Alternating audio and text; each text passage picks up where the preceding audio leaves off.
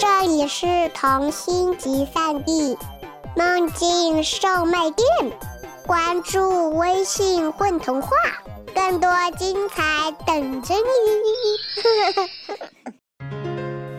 大家好，欢迎收听《混童话》广播，我是今天的主播李磊。第六颗行星是一颗比第五颗大十倍的行星，上面住着一个老先生，他在写一本大部头的著作。瞧，来了一位探险家。他一看见小王子，就喊道：“小王子坐在桌边，喘了喘气。他刚走了那么多路。你从哪儿来呀？”这一大本是什么书？您在这干什么呢？啊，我是地理学家。什么叫地理学家？地理学家是个学者，他知道哪儿有海洋、有河流、有城市、有山脉和沙漠。这挺有趣。哦，这才是真正的职业。说着。他朝地理学家的星球四周望了一眼，他还从没见过这么雄伟壮丽的星球呢。您的星球真美，它有海洋吗？这我没法知道。哦，那么山脉呢？这我没法知道。城市、河流和沙漠呢？这我也没法知道。肯定是地理学家呀。一点不错，但我不是探险家呀，我这里一个探险家也没有。地理学家是不出去探测城市、河流、山脉、海洋和沙漠的。地理学家非常重要，他不能到处闲逛，他从不离开自己的书房。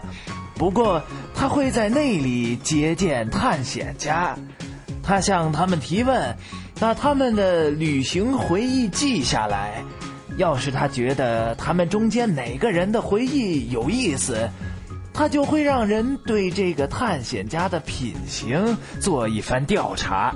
这是为什么？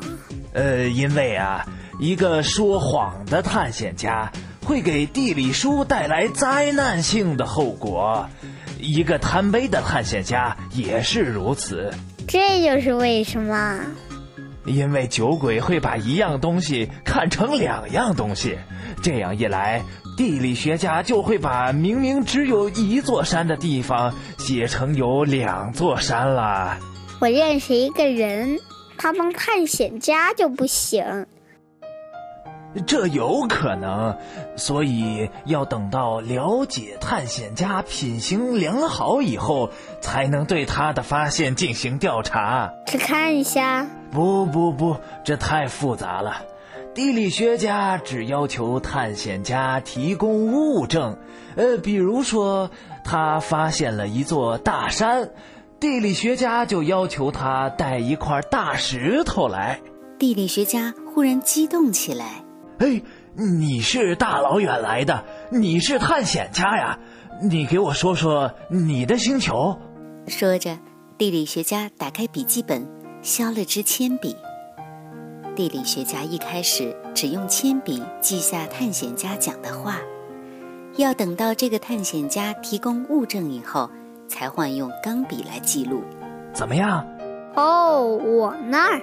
并不很有趣，那只是一颗很小的星球。我有三座火山，两座活火山，一座死火山。不过这也说不定。这可说不定。我还有一朵花儿。花儿我们是不记下来的。这是为什么？花是最美的呀。因为花是转瞬即逝的。什么叫转瞬即逝呢？地理书是所有的书中最宝贵的，地理书永远不会过时。山脉位移的情形是极其罕见的，海洋干涸的情形也是极其罕见的。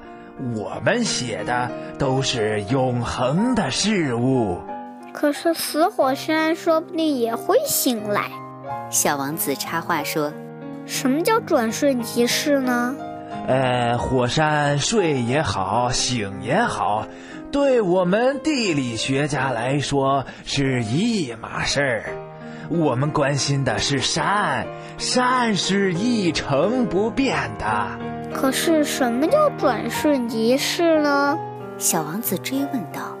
他向来提了问题就不肯放过，意思就是啊，随时有消逝的危险。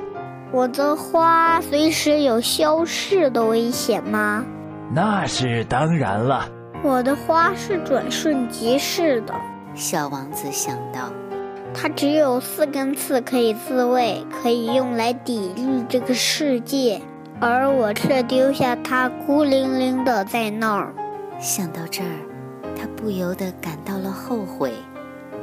不过他马上又振作起来。依您看，我在去哪儿访问好呢？呃，地球吧。地理学家回答。他的名气还挺响。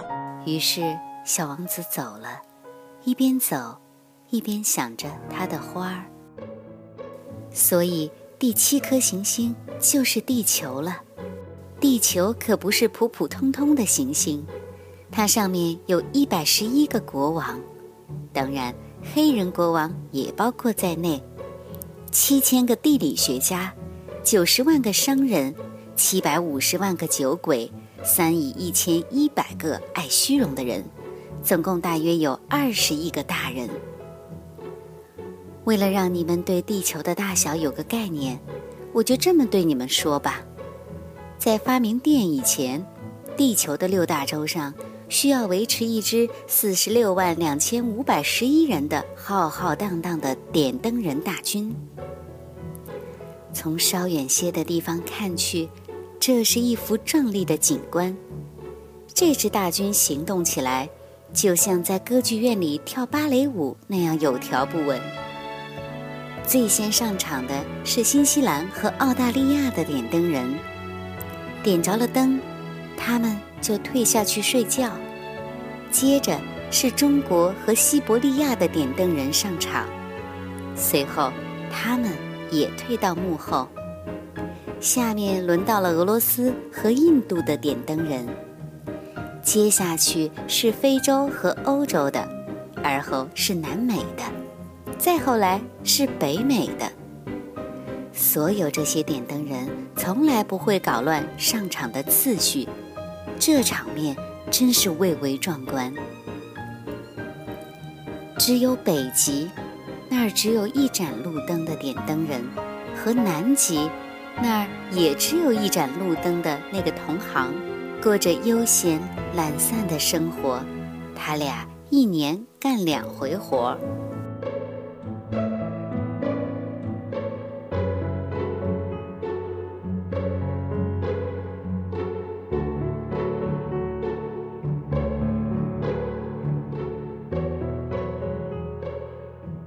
家好，我是今天故事里的小王子虫虫。大家好，我是周菊菊。在这期的故事里呢，我扮演的是地理学家，希望大家能够喜欢。